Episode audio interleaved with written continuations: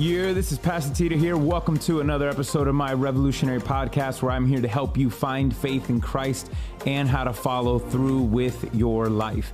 And so we are continuing our series, our sermon series that I've been doing for the month of January 2021 called I'll Do It Tomorrow finding the power to change and that's what we want to do is how can we find that power to change not putting that off for tomorrow right and see the results that we want to see well here's the thing that we're going to talk about because honestly, if you want to see big change, it always starts with the small things.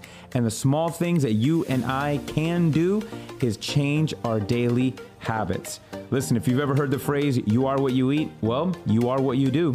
And all the little things that you do shape you to become the person that you are. So if you want to change that, change the small things and watch God do something big when you make Him a part of those changes. So here we go have been with us online or in person, we are doing a series for the month of January, and it is called I Will Do It. Help me out.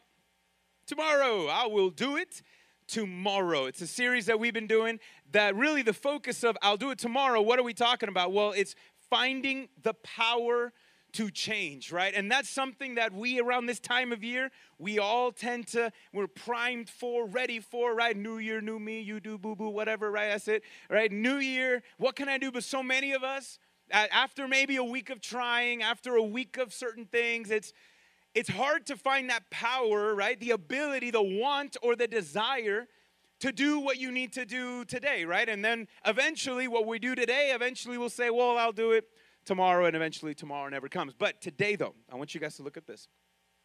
If we're talking about the power to change, we have to answer the question what part do you play in your change? Do you know that there's a part that you have to play?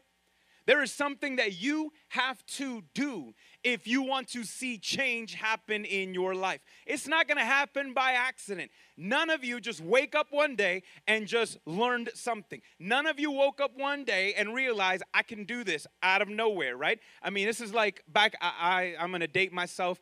Back in the day, I used to love the word, the you know, love the movie The Matrix, right? Neo would get something downloaded. I know kung fu now. No, it doesn't work like that, right? You just it doesn't work from one thing to another and you know how to do stuff. You have to put in some work and you have to know your part. You have to know your part. And really it's not that big, guys. Honestly, we all want to see big change. We all want everybody talk to them. Everyone wants change in their world, in their life. Everybody wants change. Not enough of us want to change. That's the problem. But then we look at the problem like, oh my gosh, but the problem is too big. What can I do? Easy, something, right? I can't do it all. You're not supposed to, but just because you can't do everything doesn't mean you can't do something. And the something that adds up are our daily habits. Our habits is what determine who we are and what we become. It's the small things that make a big difference. And some of your habits that you have, the habits of how you think or do or feel, some of your habits are helping you, some of your habits are hurting. And it's that's why you are maybe not changing the way you want to. So look at, hey, I'm gonna tell you right now, what you need to address, if you want to develop the right kind of habits, you only need one. You need a keystone habit. Anybody ever heard of a keystone habit before? This is interesting. A keystone habit is one habit that actually snowballs into multiple habits. It's one thing that actually changes everything. And so keystone habits are important things. And so, I mean, you could look it up. I guarantee you, Google it, try it out. You know, there's a lot of keystone habits that one thing that you do that makes a big difference. There's a lot of stuff, but one is exercising, right? Now, some of y'all, I'm gonna make y'all feel really bad because you said January 1st, I'm gonna exercise, and you haven't done it yet, right? It's tomorrow, I'll do it tomorrow. Listen, Exercising is a keystone habit, right? Because when you exercise, everybody knows, we all know that if you eat well and you work out, you move, you do something, it has benefits, right? Like you tend to feel good. You feel good about yourself. People who exercise tend to have low stress levels and this and that, right? There's benefits to that. But then it's that will to get up off your butt, get in your car, go to the gym, and ugh, that's the right, that's the part, right? So, what can you do? That's a hard habit to develop. Well, I heard somebody that said, listen, every time I wanted to get up in the morning, and he gave a testimony about Keystone Habits. I wanted to develop the Keystone habit of working out, but I couldn't do it. I woke up every day, I'm like, oh, it just seems like too much work, right? To get in the car, to do this, to do that, to get ready, to get my bag ready, and get my coffee, get my shake, get over there, and then do everything else. So what he did was is he realized, wait a minute. Every time I put my shoes on, I, I automatically went to the gym. Like I realized if I can just get my shoes on in the morning, the next decision to get in the car was easy. That's it. so he developed a keystone habit of my job in the morning. I'm to get up. I'm just to put on my shoes. That's his goal, because he knew if I get my shoes on, then the decision to go working out was easy and it would be happen. So his goal was not to get up and do a thousand things. He only had one goal: put my shoes on. That was the habit he wanted to develop, and that one keystone habit kind of like a domino effect, helped him make a better decision, which led to another better decision, which led to another better decision. Do you see what I mean there? Those are the habits. Guys, listen, you and I all have keystone habits. Some are good, some are harmful. You need to identify those things. And that's the part that you and I play. But let me tell you good news, though, is that you have a part to play in your transformation, but it is nothing compared to the part that God plays. Because what God has done in Jesus Christ, the fact that He died on the cross for us, lives again today. He plays the largest, the largest part in your transformation. It's God Himself. You play a small part, but Jesus has done all of the work, and all you have to do is allow Him to finish what He started. Our problem is, is that sometimes we don't know our part, we don't know God's part, and you end up doing, you end up trying to do God's job for Him. And you stink. You're not good at it. I'm not, I found myself do that. You got to know what's God's part, let Him do Him. And then what's your part? And you together, that's when God does something amazing. And look, when we change our daily habits, and that's what we're talking about, what, not putting this off for tomorrow, for today. If we can learn to change our daily habits, by learning to include God as the cornerstone of our, our, of our life every day, we put ourselves in a position for God to change us. And that's what's important. It's something small that you can do today that will make an eternal difference. So, look, we're going to look at First Timothy. It's the, the book we're going to read today. Our, our, whole day today is going to be anchored in First Timothy chapter 4. We're going to read uh, 6 through 10. Okay? First Timothy chapter 4, 6 and 10. I'll tell you who Timmy is in a second. Let's just read the verses together, and then we're going to see what God has to say. So, chapter 4, verse 6. Here we go. If you put these things, which time out, I'll let you know what these things are in a minute. I'm going to read it to you. Verse 6. If you put these things out to the brothers and the sisters, those inside of the church, you will be a good servant of Jesus Christ. You will be nourished by the words of faith and the good teachings that you have followed. But have nothing to do with pointless and silly myths. Rather, Train yourself in godliness. For the training of the body has limited benefit, but godliness is beneficial in every way, since it holds promise for the present life and also for the life to come. This saying is trustworthy and true, and it deserves full acceptance. For this reason we labor and strive, because we have put our hope in the living God, who is the Savior of all people, especially those who believe. All right, so what are these things? Paul is the one who wrote this, the Apostle Paul. He is out there and he is kind of getting, uh, setting up churches, spreading the good news, letting other people know about Jesus. And he can't stay all in one place. He kind of sets up camp sets up a church and takes off to the next one, and he kind of puts people in charge and positions to kind of keep things going. So he writes all of these letters, in particular to this boy, this guy named Timothy, which some consider to be a little bit younger than my age right now. I'm 37. This guy was probably in his early 30s. And Timothy was a leader in this church in where he was at. In fact, it was the church of Ephesus. So if you've ever read Ephesians, Timothy was a leader there. And so he's telling, uh, Paul is telling Timothy, you need to correct some of the doctrine and the application that is happening in this church because there's some leaders there that are spitting stuff that literally Paul says all they do is talk and they have no clue what they're saying. I know you have people in your life, right? You know some people like this guy just all he does is talk and he has no clue what he's talking about. That's actually a verse. Paul says it there. He's like, look, these guys are talking. They don't know what they're doing. And so he's telling Paul, and Paul is telling Timothy, Dude, you're there. I need you to correct their doctrine and their application. Why? See, uh, guys, I want you to understand bad interpretation of God's word leads to bad application of God's word. If you don't understand what God is telling you to do, you're not going to know how to do it well. And so that is what's going down. And what's crazy is this this isn't just like an oops. This isn't just a, you know what, this is what I'm thinking. He literally is saying this is demonic doctrine. The thing, these things that you need to point out, isn't just ideas that are coming from human beings. These are actually coming from demons themselves. This is damaging what they are telling to do. This is a damaging thing. And the, the, rip, the repercussions of the bad interpretation, which was leading to bad application, was leading people to have fruitless conversations. I don't know if you kind of saw that. So, look, have nothing to do with those silly myths. Have nothing to do. In, uh, in other places, he says, pointless conversations. You guys are talking about some of the weirdest things, and it has nothing to do with who Jesus is and what he wants to do. You guys are so caught up in some of this stuff. You need to correct that. And that bad interpretation, bad application was coming from leaders who, who literally, Paul said, their consciousness has been seared. Okay? Kind of like you ever, you know, you know, steak, right?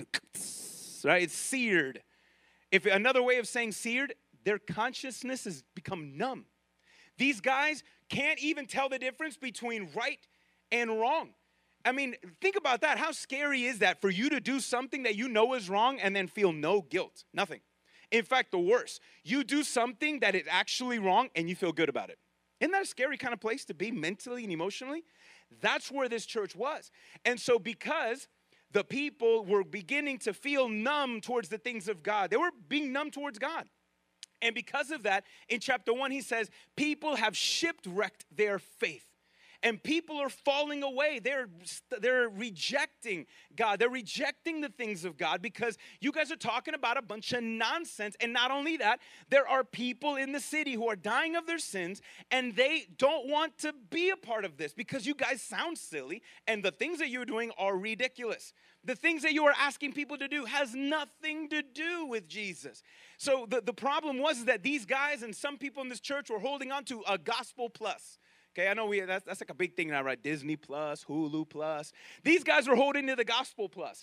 The gospel is just literally this. If you don't know what it is, I love Spurgeon. He says, I got the gospel in four words Jesus died for me. That's it. The gospel is that Jesus, the Holy Son of God, died on the cross for intentionally me a sinner. He paid for the penalty of my sin so that I, an undeserving person, can be saved. That is the gospel. And it's John 3:16. If you don't know that one, right? For God so loved the world, he gave his only son that whoever, y'all know it, believes. All we are called to do is to believe that Jesus died for me.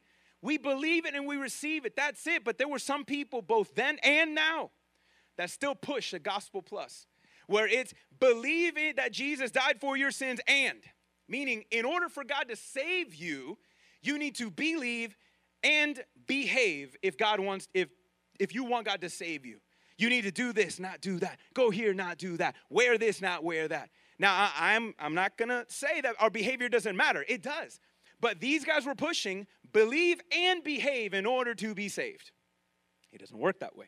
The reason why you and I change, the reason why our behavior change is not so that God can save us. Our behavior changes because we know God has already saved us first.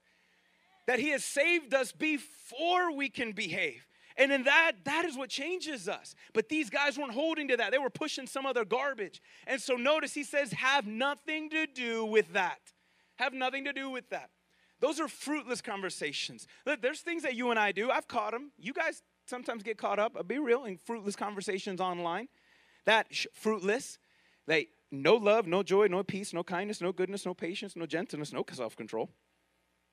Okay? Hopefully you feel attacked this morning, okay? Because that's real.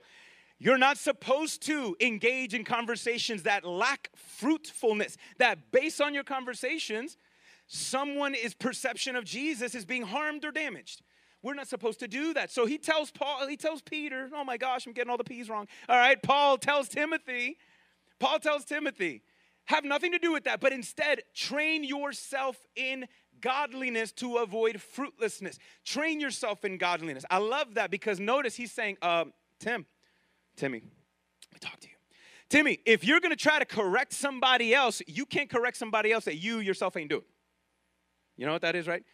If you wanna call somebody out, you have to be in right standing because they will call you out. So you need to get rid of that call them out because he says it's a good thing. It's why is it a good thing? Because they're all of these things are keeping them from knowing jesus keeping others from knowing jesus. Call them out. I'm calling you out. Make sure you're not doing it. And then train yourself in godliness. I want you to look at those three words. The word train is the greek word that we get the same word gymnasium from when you think of the gym working out right? That takes the work, you know, you can't just go to the gym and you just walk up there and I was like, I made it. Okay, I'm done. All right, and you just walk off. You just can't step into a gym and then you just soak up the musk and then I'm healthy now, right? Right? It doesn't work like that. It doesn't work that way. You have to get into the gym and then what? Do something, right? You got to do something. So when he says train yourself in righteousness, he's using that the, the Greek word that we get the word gymnasium from, meaning you guys know what training is. Training requires effort, intention, learning, application. Some of you know this if you've ever worked out, you've ever been a part of a sports team, right? You've trained, you've practiced, you've run plays, right? Maybe you don't do exercise. I get it, that's fine. But you've all trained at one point, you've all learned how to cook. That's training, right? You've all had to go to your job. How many of you at your job start out with what? Training. You got to start with training, and that's some, and you guys know training is ongoing, right? It, there's always like an update, always a thing, right? That training, it requires intention, it requires being purposeful, it requires repetitiveness. And so he says, You got to train when it comes to following Christ. You have a part to play. You got to train, but I love this word train who? Yourself. Paul is saying, Dog, I can't train you. I can't train you. You got to do it and you can't do it for other people. Only you can do is yourself. Look, you can have the smartest, the best doctors in the world. You can have the best personal trainer in the world, and he can be telling you everything you need to know. But at some point, you got to do it, right? At some point, you got to take the medicine. At some point, you got to actually apply what somebody's telling you to do. Makes sense? So he's saying, dude, you got to do it. You got to train yourself because if you don't do it, no one's going to do it for you. And how do you train yourself into what? He says, train yourself in godliness. Godliness is just God Himself. Godliness, that word godliness, is really nothing but just God. It's the love of God. It is in God's love. Train yourself in the love of God. Train yourself in God's word. Train yourself in His love. And that love, what does that training look like? Well, the results, obviously, if you go to the gym, you know you're training right if you're getting skinnier and swole, right? You know you're doing it right. Well, you know you're training yourself in godliness when your actions, your attitudes, your behavior, your conduct, your character looks more and more like Jesus, right? You can't look at me and tell me I've been going to the gym. I'm like, when? like, uh, when? I see no fruit. okay, right? I see no fruit right? And so you have to you have to show and what does that fruit look like? Training yourself in godliness is in the love of god. That's what that is. It's, it's until that love affects our actions our attitudes our conduct our character. That's what that is. And notice that he says and there's benefits right? There are benefits to this. And notice he said which i started with right? Notice paul even said guys you all know that there's limited benefits for exercising and eating well right limited. Like, what does he mean limited? Well, if I eat well and exercise, I'm gonna learn how to play the piano. Like, I don't know. See, it's limited. Like, do exercising and eating only affect some things, right? It only affects some things, not everything. It only affects some things. It's limited. And we all know this. And some of y'all are really feeling this, okay? Before, you could just wake up, do a couple sit ups, and you were, boom, you were great. Today, you got to be in the gym a whole hour just to burn off the cupcake that you ate last night, right? Like, notice that our bodies, our bodies change, and what we used to do before doesn't work the same. And it's and and on, honestly, this as well. You can eat perfect and be healthy and exercise, do all the great habits, but eventually, that's not going to keep you looking all snatched forever, right? Things are gonna get saggy, things are gonna get soft, okay? It just works. It's not perfect. It's not perfect. There's limited benefits. But don't we do it anyways? Well, most of us or some of us. Of course, because there's some benefits. So notice in the verse he says, but in verse 8, he says, there's limited benefits for the physical things that we do, but godliness is beneficial in every way. That when you train yourself in godliness, it affects everything. The more that you train yourself and be impacted by the love of God, the better mother and father you're gonna be, the better spouse you're gonna be, the better employee you're gonna be, the better employer you're gonna be, the better friend you're gonna be, the better neighbor you're gonna be, the better worker you're gonna be, the better, better, better, better, better. All of it. When you train yourself in godliness, that is beneficial in every way, in every role in your life mentally, emotionally, physically, all of it. I mean, you get your biggest bang for it, the effort. Some of you guys are so extra with some of this. And I'm not going to judge you on that, but look at the protocols that we are doing to avoid being sick and contracting a virus. The masks that we wear, the distancing, the social, the this, the that, the videos, all this stuff. Look at the amount of effort that we are going through to prevent from getting sick physically. Could you imagine if we put that same effort to avoid being sick spiritually? You see that? There's a yes, there's a benefit for these things, but it's limited. It's limited, but the other things is so much better. It is so much better. And that's why he says in verse 9, he says, This saying is trustworthy, deserves full eh, acceptance. What is the this saying? The this saying is trustworthy, full acceptance. Wait, is it what he already said? Is it what he's going to say now? It's verse 8. What he said that godliness is beneficial in every way and it holds promises for the present and the future, the life to come. Meaning that when you train yourself in godliness, there's immediate impact right now. Immediate impact right now, and there's eternal impact later. That's what the benefits are. There's immediate impact now and later on. Listen, the things of this world, you and I give ourselves so much. We give ourselves and we we putting in, we putting in our money, we putting in our time, we putting in our love, we putting so much in to the slot machine that is the world that promises us oh hey you're gonna, you're gonna hit now you're gonna hit today give me this and you're gonna get that you're gonna receive and you're gonna get all that you're looking for the world promises us all of these things and we just putting in putting in putting in and when it doesn't give us what we thought we were supposed to get, here's the hard part. See, the world wants and wants and wants. The world doesn't offer refunds. Devil don't offer refunds. You know, sin does not offer refunds. You lost it. Has no refunds. But see, in Jesus, you get an insane return on your investment, whatever you give him an insane return on you. If you give, if we would only give a fraction of what we give to the world to Christ, the return on that investment would blow your mind. If you would see that. And some of you know that. And so when we give of our time, of our attention, of our love to Christ, there is always a return. There is an immediate return and there is a future eternal return for that investment of our time and our love and our attention. And so he is telling him, Timothy, you know this, keep doing it, man and that godliness is. It gives us, it is beneficial in every way, it gives us promises for today and the future. And he says in verse 10, this is the reason why we labor and strive. Why do we, again, look at those words training, labor, strive. Yo, that sounds like work. Uh, yeah, okay, you got to put time in. There's an effort that you got to do. And it isn't just like one time and one and you're done. It's little, repetitive, continual. When he says these things, he says, look, he says, This is why we labor and strive. Why we labor and strive? Because we have put our hope in the living God who is the Savior of all people, especially those who believe. Why do we put in the time? Why do we want to train ourselves in godliness? Because of what Jesus did on the cross for us, what God did for us. That is why we put in the effort. This isn't like, oh, I got to read my Bible today. Oh, I got to do this and oh, I got to do that. No, we don't have to. You get to because of what Jesus did. We get to spend time with God. We get to encounter Him. We get to because Jesus made it possible. This is why we do all that what we do. This is why we labor and strive. But I want to tell you right now, you are not called to labor and strive alone.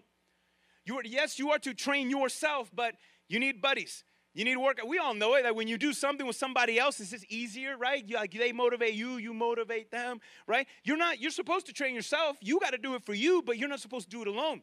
We all need a Paul in our life, just like Timothy. We all need a Paul, somebody who's been there before, somebody who knows, who's had, who's gone through, made the mistakes that we've had, someone who knows God more that can that can answer our questions, that we can go to for help. We all need a Paul in our life to labor and strive with together that can speak into our lives, but we also all need a Timothy. We all need to find who's somebody that I can encourage, like Paul is doing now. Who is somebody that I can uh, can reach out to and help them answer their questions. I haven't off, you know, haven't figured it out, but I'm not there anymore. I can help. We all need those people. We are not called to labor and strive alone. That is why we have the church. But understand as well, you are not called to labor and strive alone, not just with people. You need a Paul, you need a Timothy, but you need the Holy Spirit. Because you need people to share life with, but you need the Holy Spirit in order to live by faith. And that's God. God wants to give you that breath, that energy, that power. He is that power that helps you change. It's Him. And let me tell you right now, let me warn you right now, if you do not train, I'm gonna look right now, I'm gonna pause. I'm gonna talk to really, I'm talking to Christians right now, because that's what Paul was talking to. So listen up. Talk to believers now. If you don't intentionally train yourself in godliness, you're gonna find yourself training yourself in worldliness, automatic. That's real. If you are not actively training yourself in godliness, in the in thinking, action, behavior, you will find yourself being trained in worldliness. You will find yourself being trained. Some of y'all can catch yourselves. It's like, why do I act and think and behave? And well, it ain't on God. It's because there is something something else that is or maybe just your intentionality, right? Like if, if you don't actively try to get fit, you are going to be, it's not going to happen by accident, right? Like you are going to actively go in the opposite direction. If you're not going in one way, you're going to find yourself going in the other. And that's why, guys, I want to tell you right now, we're, we're talking about a habit, right? What's one habit that can impact everything? Here's the bottom line. Okay, what Paul is telling Timothy that he's saying, I need you to do, and then I need you to lead by example is this because if we don't train ourselves, we will find ourselves being trained, being nudged, being manipulated by the ways of this world and by darkness itself. If you aren't intentional, you're done. Just being real. So here is the one thing that we can all do. The one habit that if we did it every day would impact everything is this. We need to learn to develop the habit of inhabiting the love of God every day. That sounds easy. It's small, but it's big that when you learn to develop the habit of inhabiting the love of God, that love then inhabits you, you change, and everything changes. That word inhabit actually is this interesting Greek, and well, I was looking at the Hebrew word, it just means to dwell, to inhabit, because you all do it right now. You ever, uh, you live in a habitat, don't you? You live in a house? What is, a ha- what does to inhabit mean? It means to move in, to make yourself at home. You have this place, this is your house. You all inhabit something. You're all gonna go to at one point tonight and sleep in where you inhabit. Well, he's saying, inhabit the love of God. Rest, find your home in his heart. And there's so many things that you and I can do to inhabit the, the love of God. You guys are doing one of them right now. I mean, this is part of it. This is a weekly thing that we can do, a weekly habit of gathering together as a church. This is a keystone habit, guys. What you're doing now, this is one that impacts a lot of different things. But you just can't do it once a week. Okay? Imagine, all right, that's it. I'm losing. It's, it's New Year's, right? It's New Year's. My goal by the 2022 is I want to lose 22 pounds. Got it. You're gonna if you do nothing different, 2023, I'm like, all right, it's 2022. I gotta lose 42 pounds for 2023. I gotta, I gotta lose the 20 pounds I found in 2021, and then I gotta lose the other 20 to get to where I want, right? That's kind of where it all happens. And so you have to do what is necessary, understanding, man, all we can do is inhabit the love of God. How do we inhabit? Aside from weeklies, it's every day.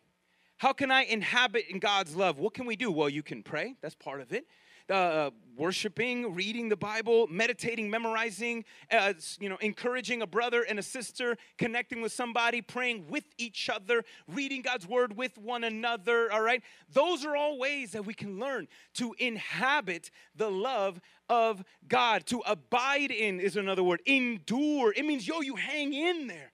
Jesus said, if you abide in me and I in you, much fruit you're going to produce. But apart from me, you can do nothing.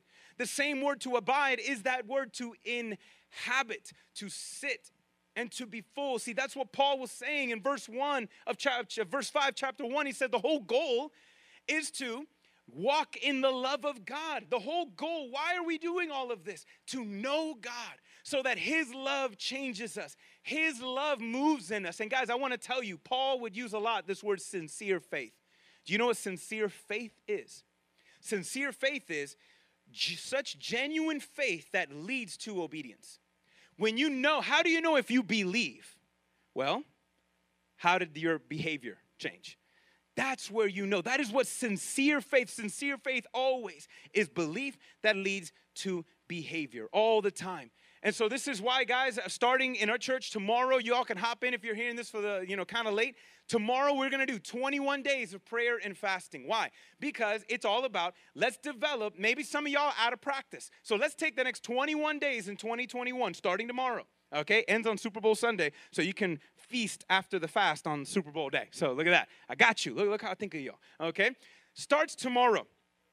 We are gonna. I'm gonna. I'm gonna ask you. Let me challenge you fast for the next 21 days. What does that look like? Well, online, there's a document that explains it all. What do you do? How do you do it? Why? The many different ways. I don't got the time for that right now. I put it online. Go to tabernacleofgod.church backslash, I think 21 days. You'll find it. It's, it's there. And so I want to challenge you. Let's do that. Let's just, the next 21 days, can we grow in training ourselves in godliness for the next 21 days? Okay? Removing, let, and how do we train ourselves in godliness? Remove worldliness for 21 days. You're not going to die, all right? If you don't know what kind of food and this and I'll let you deal with that. But look, why don't you chillax with some of the music that you're listening to and movies that you're listening to? I mean, let's just really unplug. We need a 21 day detox from the world in order to really encounter God in this way. 21 days to train ourselves in godliness. That's what I'm going to challenge you right now to do with me, with my family, with us. 21 days of prayer and fasting so that we can develop these kind of habits that will become second nature so that God may transform our nature into His. Okay, well, all right, that, that's cool. And, and, and I want to encourage you guys don't overthink it. It's not about getting a quota in. It's like, ah, I got to get, I got to say, uh, I got to read four chapters, say three Hail Marys and all this, and I'm good, right? No, listen. Don't, it, don't worry about like figuring out the littles. That's why I said the most important habit that you can have is just to inhabit God's love.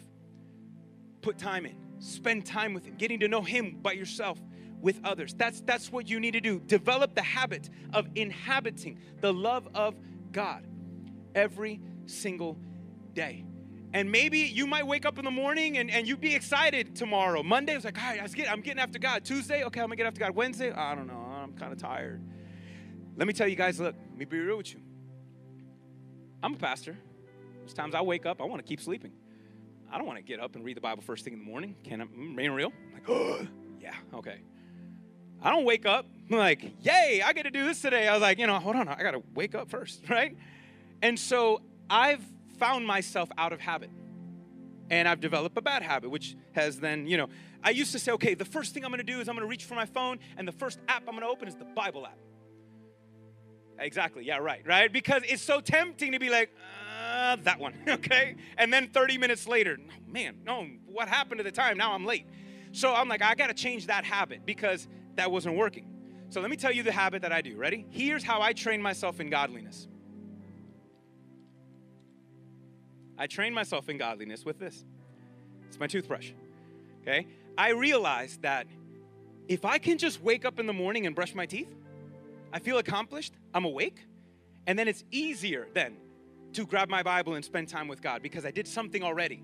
Right? Oh, reading the Bible sounds like too much of a big task. So all I do, my my goal, and this has been awesome for me, you find yours. My goal was I'm just gonna get up and brush my teeth. That's my goal because I've gone sometimes I've gone I've gotten up and I've gone to the bathroom and immediately dove right back into bed, right? And just 10 more minutes. But I realized that after brushing my teeth, I don't want to go back to bed.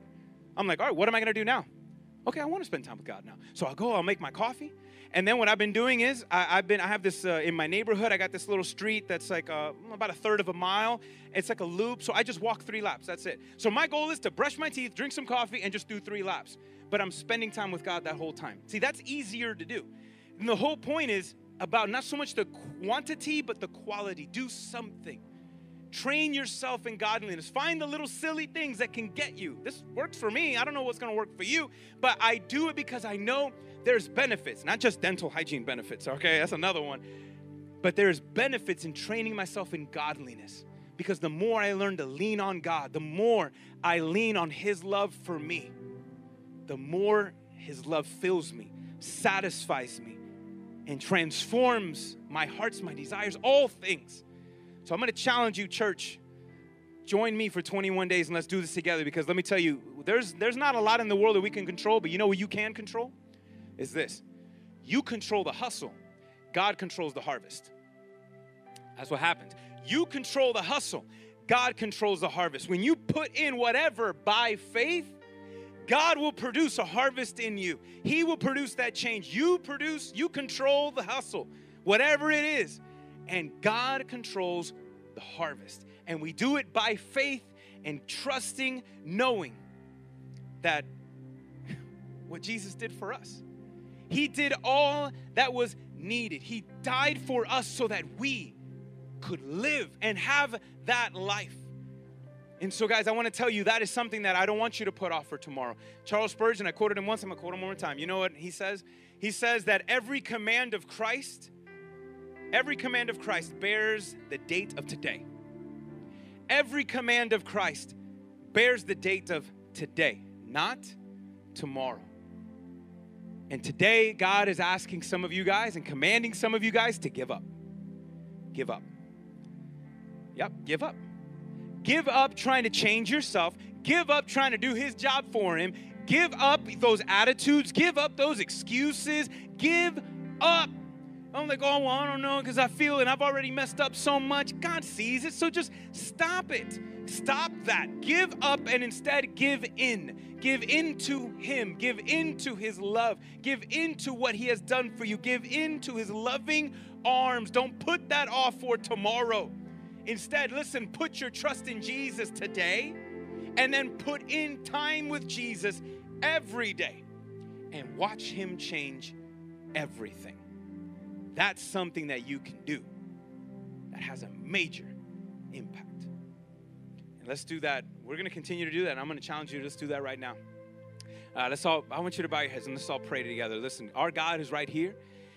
He, his arms are open wide and He wants to give you and do the things that only He can do. Listen, some of you guys have been giving of your time, of your love, of your energy. You have been investing in the world and you are going bankrupt. You are investing in the world and given it's it offers you everything. It offers you riches and happiness and hope. And you are constantly left disappointed.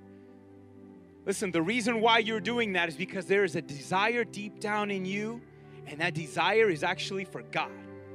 Only He can satisfy that. And so, if you've never put your trust in Jesus, listen, all you have to do is one thing is believe.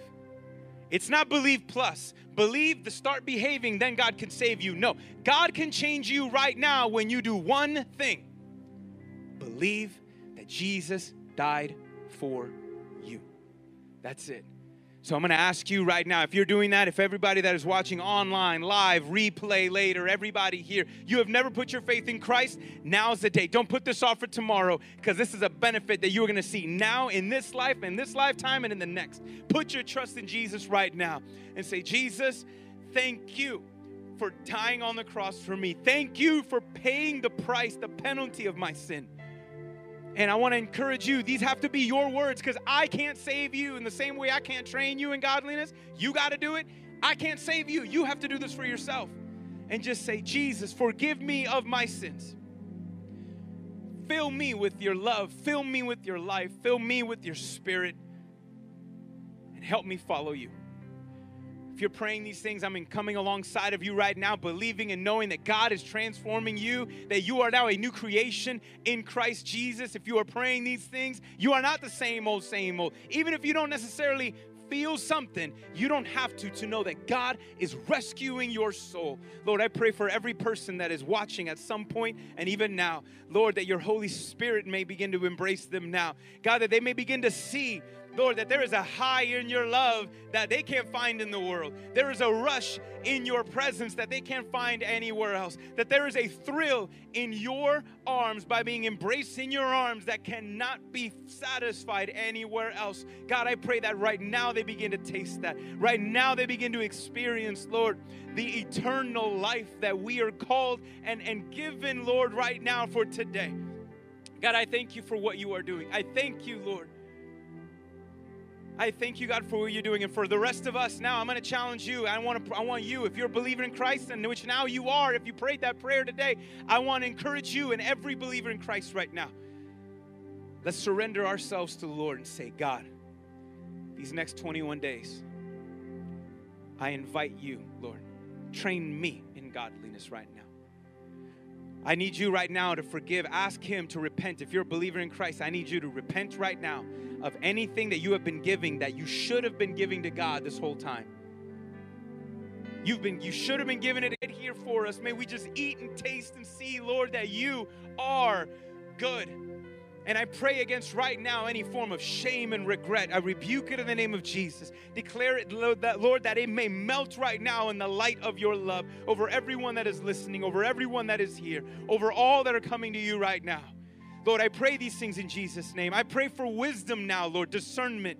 Lord, if we have a seared conscience right now, Lord, you said that you can give us the mind of Christ. You said by your power, by your spirit, that you can turn stony hearts into hearts of flesh.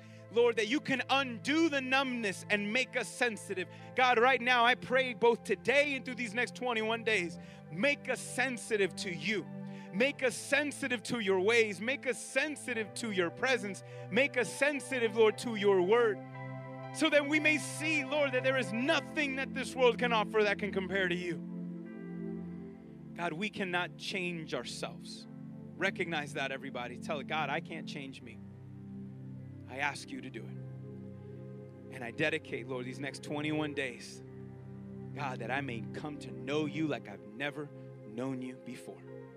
And I pray in Jesus' name, not only for discernment for those things, but I pray for discernment and to let you know that you have strength right now. That when the enemy rises up, when temptation rises up, when the excuses rises up, that the Spirit of the living God may give you the strength to be able to say no to this world and yes to Jesus. No to everything else and yes to Jesus. May you come to know that that strength is in you because it's in Him. It's all of Him. And may you just be determined right now. And I pray the name of Jesus, Lord, at the end of these 21 days, we will not be the same. We will not be the same. Our families will not be the same. Our church will not be the same. And because of that, Lord, our world and our nation will not be the same. Lord, let your kingdom come and your will be done today in our lives. God, we thank you and I praise you, Lord, for what you have called us to do and what you are doing right now. Thank you for your goodness and your generosity, Lord. And I give you pre thanks for what you're going to do in us and through us. In Jesus' name, if you believe this, you better give an amen that means it. Amen. Amen and amen. Yo, you guys got some work to do, all right? We all got some work to do. No pain, no gain, right? There's effort. You got to put something in it in order to get something out. That's what training in godliness is all about. And so remember that little change. You want to see big things? Well, you got to start in the small, be faithful in the small. And the small thing that you're called to do, that I'm going to challenge you to do, is make it a daily habit to inhabit the love of God. Make it a daily habit to inhabit the love of God. What I mean about that is this listen, that's work, but really the work you and I are called to put in is to pay attention to, learn, observe, and appreciate and believe in the finished work of Jesus. That's it. Understand what the finished work of Jesus is, what he did for you on the cross, what he did through the grave, that he conquered sin and death for us, for you because he loves you and because he wants you to have life. That is the habit that we need to have to inhabit the love of God in the promises of God, in His Word, in prayer, and all those things, guys. Just let that settle, let that marinate, and watch God's work continue and do what only He can do, because that's what a revolutionary is. The true revolutionaries, the godly misfits that this world desperately needs, is people who learn to make a habit of inhabiting the love of God at the core and center of their lives. Revolve everything around Him and watch Him transform you.